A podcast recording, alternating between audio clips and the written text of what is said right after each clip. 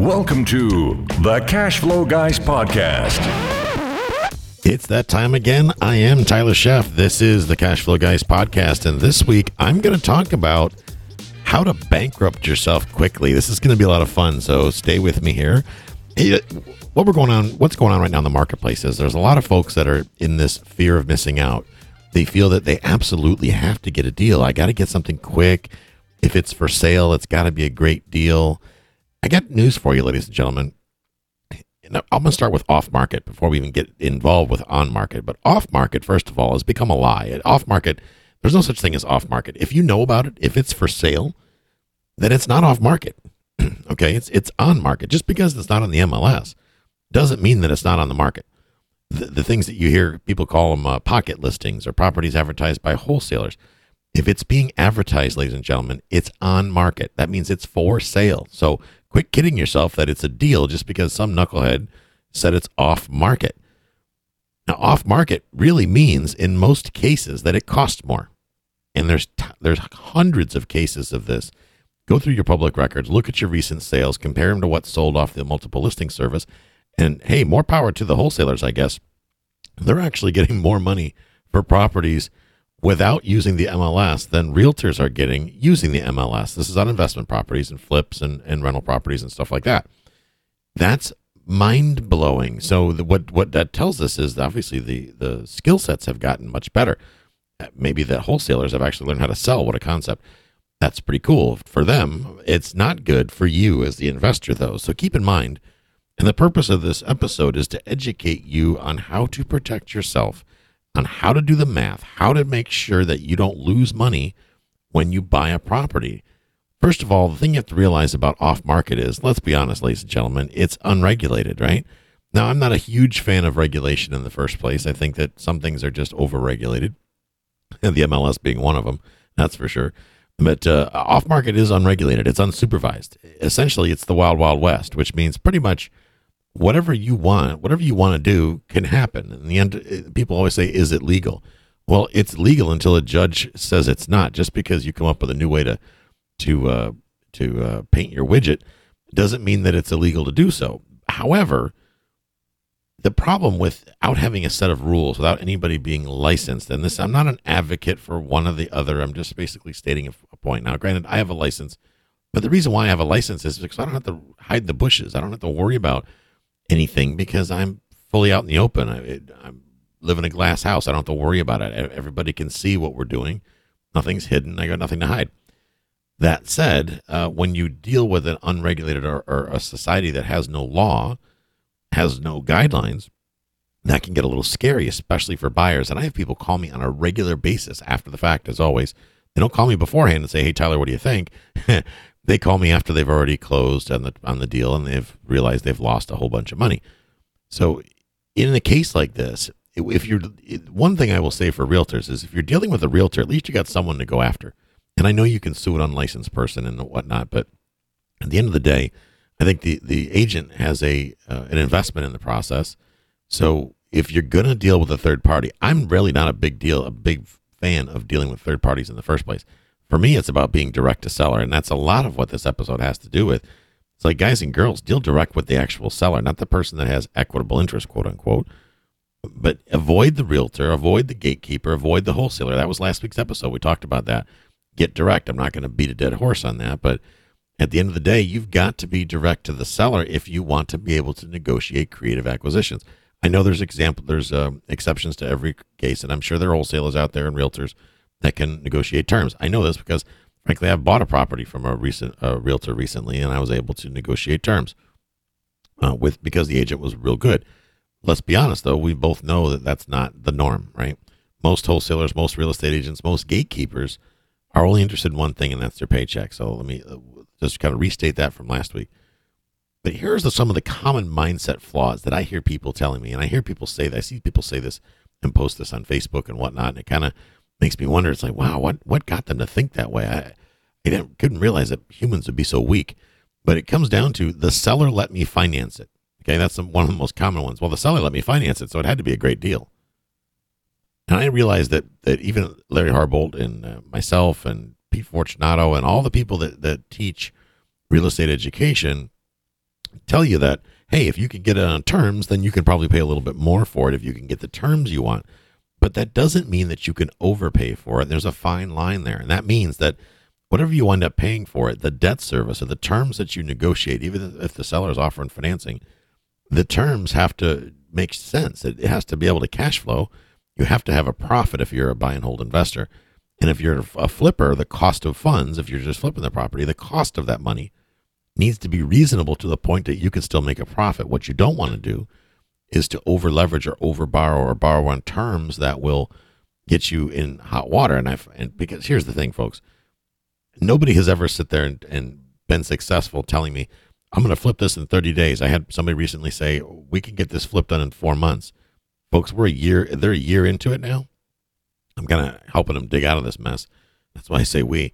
I'm certainly not going to get involved in a flip, but I am helping them sell the property. At the end of the day, they're going to wind up having to sell it at a loss because the cost of their funds, they got a hard money loan. They kind of overshot on the on the rehab. They didn't really uh, understand what the market sales were doing. They didn't think about the selling side of it, right? Of actually getting it sold.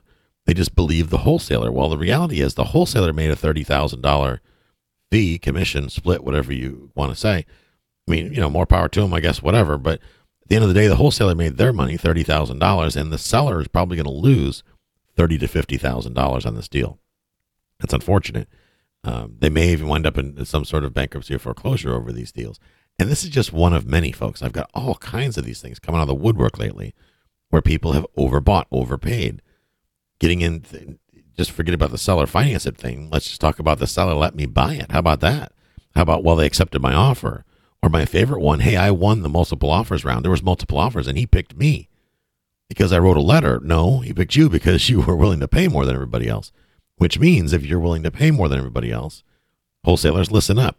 If you're out there bidding without an actual bona fide buyer that you can name for that property, you're guessing, guys. You're swinging and missing. And I understand that. Well, I know that's how whoever, Sean Terry, whatever your famous wholesaler is, pick one, says to do. Think about it. If, if you're out there making offers to buy property and you have no intention on actually buying the property, what kind of message are you sending, first of all? In my in my mind, that sounds somewhat fraudulent.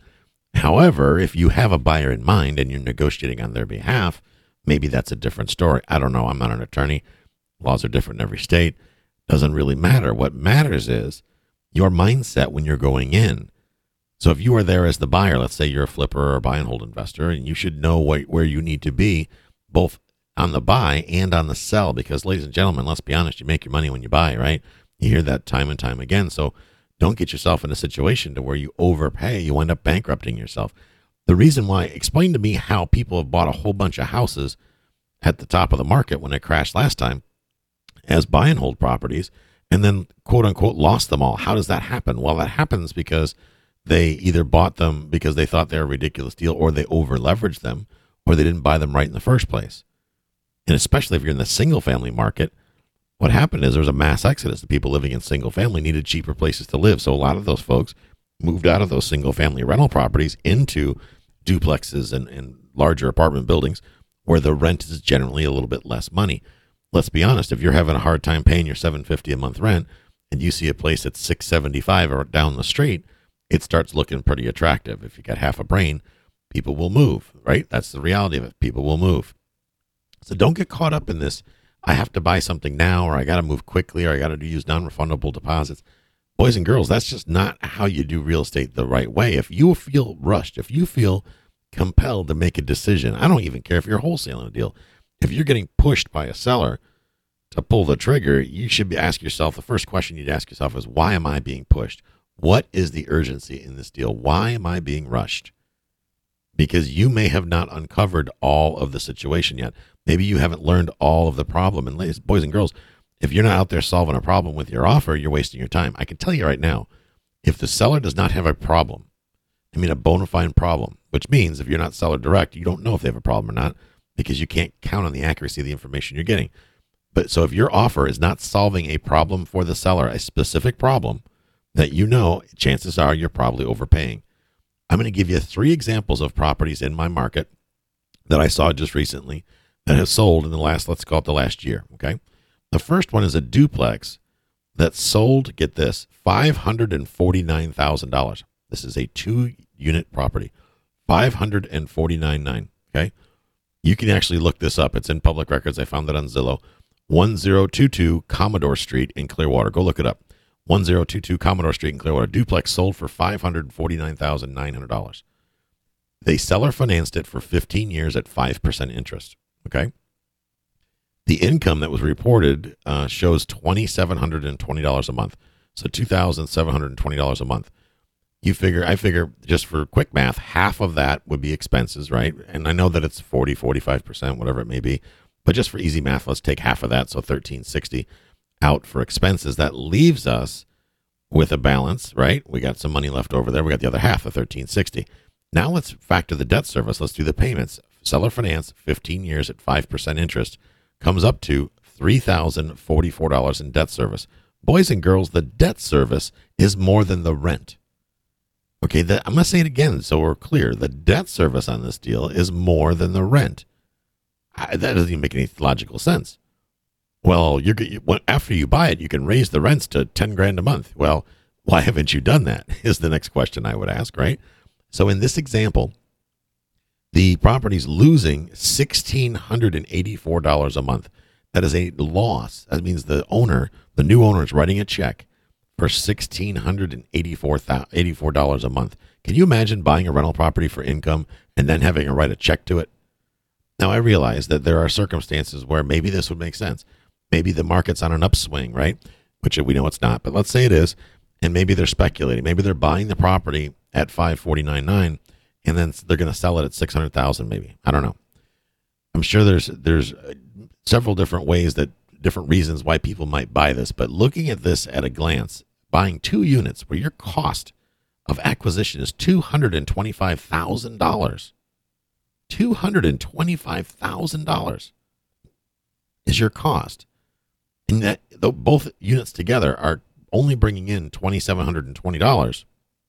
To me, that's lunacy. I, I, I can't believe that. I mean, why would anybody do that? That means that they're renting for around 1360 a month each side.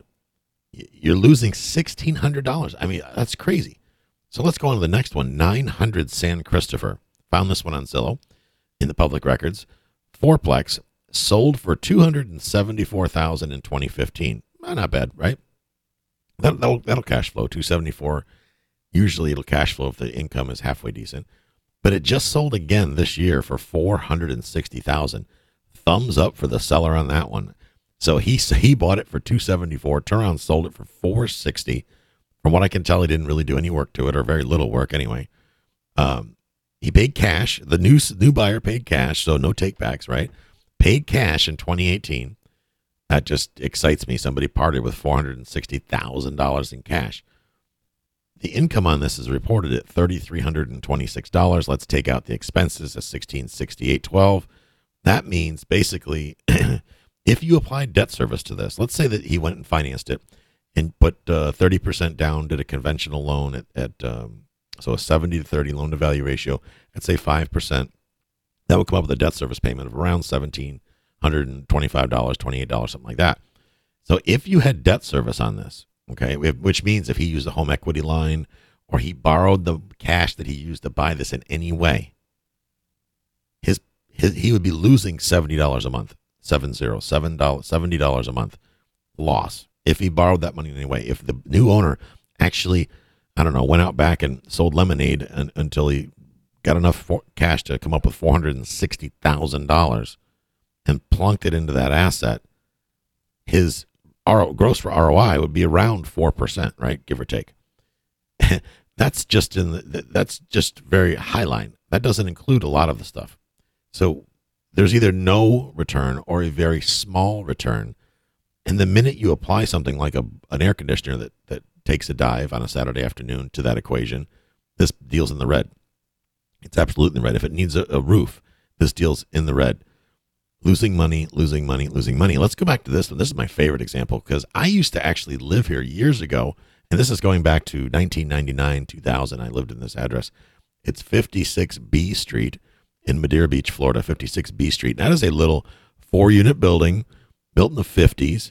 Uh, they're all one bedroom units with window shakers. I remember at the time I was paying, I think, $325 a month in rent. It was right after I got divorced from my first wife. Great little place. The only problem is when it rained, it flooded. And I remember the roof, the ceiling fell in once on me. The whole bedroom ceiling collapsed. Interesting place, but at the end of the day, it was it was located on the, in the beach type community, not on the beach, but uh, it rented for three twenty five at the time. Now, fast forward to today, those one bedrooms are renting for they're claiming three thousand dollars in income. So I went back and looked and found some for rent ads, and that that that lines up. So about three thousand dollars a month in gross income is what they're bringing in. Let's figure fifteen hundred for expenses. But honestly, ladies and gentlemen, I did not include flood insurance in those expenses. Now, property is in the flood zone. It is located in, in the Gulf Beaches area. So I'm here to tell you, if it rains a lot, it will flood. If a storm comes by, a tropical storm, anything like that, it will flood. Uh, a good friend of ours lived across the street. His house had eight feet of water or six feet of water in it during several storms. He flooded several times, wound up selling the house. So Flood insurance is going to cost a fortune. How much it is going to cost? It varies depending on building, but it can be a thousand, two thousand dollars a month just for flood insurance because of the location of this particular property. So going back to that, putting that aside, let's say there is no flood insurance, which you can't ha- not have flood insurance in a flood zone because he went and bought it with a mortgage. He went to the bank and got a mortgage. So $3,000 income, $1,500 expenses. Remember, this is not including the flood insurance. The debt service, based on the loan terms that I found in the public records on this, the debt service, his mortgage payment is $2,188. $2,188 in debt service, which means without factoring in the flood insurance, this dude is bleeding $688 a month. They're losing $688 a month. That's unbelievable. That's a classic case of somebody did not do all the math. Now, I'm all for speculating. That's fine and dandy if that's what floats your boat. But at the end of the day, ladies and gentlemen, this property is a foreclosure waiting to happen. All of these with, with debt on them are a foreclosure waiting to happen. Recently, you heard me tell you, I think I told you in one of the previous episodes about my property here in Tarpon Springs. We had it appraised recently. It came in, the appraisal came in at, uh, it was, it was like on the income method, it was like $627,000. Let me tell you, ladies and gentlemen, there is no way in hell this property would cash flow with a with a debt service based on six hundred thousand dollars. It's just not possible. Which means I would be bleeding money now. That would be a foreclosure waiting to happen. I'm here to tell you because if anything went wrong, if you were if you were running upside down, this is how mortgages go into default. People are overextended. The property's not making a profit. You see, I'd be okay with walking away, as most Americans would if I had to choose what to walk away from, I would walk away from a property where I was taking a loss versus as compared to when I'm not taking a loss. This is part of the thing. This is one of the many factors that caused the last housing crash and made it go to the extreme it did. So, how do you solve this problem? Well, you solve the problem by being direct to the seller. I'm going to say it again being direct, like I did last week. Getting direct to the seller, going in there, rolling up your sleeves, having a conversation. But here's the most important thing. You know, you got to understand I know to some degree you're out there busting your hump, you're trying to do your thing, you want to make some money. I don't care whether you're trying to flip houses and make some money or you're doing subject twos and they're going to flip the contract or whatever you're going to do. Doesn't really matter. But when you when you make a bad deal, you're not impressing anybody, right? You look like a knucklehead, first of all. You got to do all the math. That means you guys are out there flipping properties if you're wholesaling or whatever. If you're quoting ARV numbers, you kind of I believe you have a responsibility to, you know, first of all, I think it's dumb to quote ARV numbers frankly, because it's not really up to you to tell me what it'll sell for. Because I, you're wrong. I could, I very well could come back and sue you because I could sue anybody for anything, right? Like I just had the money for an attorney. So you're kind of opening yourself up to liability. That's my my humble opinion. So frankly, I wouldn't quote after repair value. I wouldn't get involved in quoting repairs. You know why? Because I'm not a contractor. I'd say here's the property. I'm getting ready to, to list one right now over in Clearwater uh, this week. I got another one coming up in St. Pete. These are properties that have not been finished yet. They started the rehab and, and haven't finished them yet. I'm not going to get into quoting ARV. The seller's giving me a price they want for it. I'm going to find a buyer, and that's that's all we do, right? I'm an agent. I can do that. I don't have to do it the other way where I have to buyer first. At the end of the day, ladies and gentlemen, is I'm not an appraiser. It's not my job to go out there and dictate what the next person what their value is because we nobody can really say that per, for sure. Even an appraisal is an art; it's not a science. So those of you that are wholesaling, avoid ARV. Let the buyer make up their own mind on ARV. And I know that's what some wholesaling houses full time Facebook group told you to do, but I'm here to tell you it's a waste of time because here's the thing never in history will anybody, never in the future will anybody ever agree with you in your ARV. Whatever you come up with on ARV, they're going to tell you you're crazy. I I won't even I won't say that because I don't even respond to the wholesalers half the time, but understand that nobody's ever going to agree with you on your on your after repair value anyway. So why even get into trying to to to break it out in the first place? Realtors, who cares what the projected future whatever is? Instead, focus on the features and benefits of it, what it is now, and don't get into the point of trying to predict the future. Oh, this will be a great investment when you raise the rent to $5,000 a month. And I know it's only renting for $500 a month now, but it'll bring $5,000 a month. Well, understand that if it doesn't get there, don't you think you're opening yourself up to some liability? Ladies and gentlemen, at the end of the day, you got to do all the math, okay? Actual rent minus actual expenses minus the debt service equals the cash flow. Let's say that again actual rent minus actual expenses minus the debt service equals cash flow. Now, a lot of you say, well, I don't have debt service, I'm paying cash. Well, unless that money, that cash, fell like manna from the heavens, it came from somewhere, which means it has a cost attributed to it. It could be you took a home equity line. Well, home equity line comes with cost. You have to factor that in when you, so that's debt service. Still counts let's say you're doing a joint venture with somebody, still has a cost of money because you have to share the expense or share the uh, share things with somebody else. So you got to do all the math. You can't just do the math that looks good. If you're out there flipping properties and using hard money, you got to factor in the cost of hard money. You got to factor in your holding cost. Wholesalers, same thing. I mean, I, for you, it really doesn't matter as much because you shouldn't be quoting this stuff anyway. But if you're actually going to keep one of these buggers and flip it, do something like that, you've got to allow for all the holding costs. If you think it'll take six months, go ahead and plan on taking it 12 months to 18 months. You should be able to afford to maintain the holding costs during that time because I guarantee you it will take longer than what you th- what you think it will. I guarantee you it will take longer. Never in history has a flip been done ahead of schedule. It doesn't exist. I don't believe that's possible. Someone proved me wrong. So make sure you do all the math. You can't fudge the expenses or the income. You can only adjust the purchase price or the terms. Ladies and gentlemen, I'm going to wrap it right there. Let you have a great week. Hope you get out, get out there and take things to the next level. As always, we have opened the doors for the Mailbox Money group coaching system. The Mailbox Money system is available now. You can head over to mailboxmoneymastermind.com, mailboxmoneymastermind.com.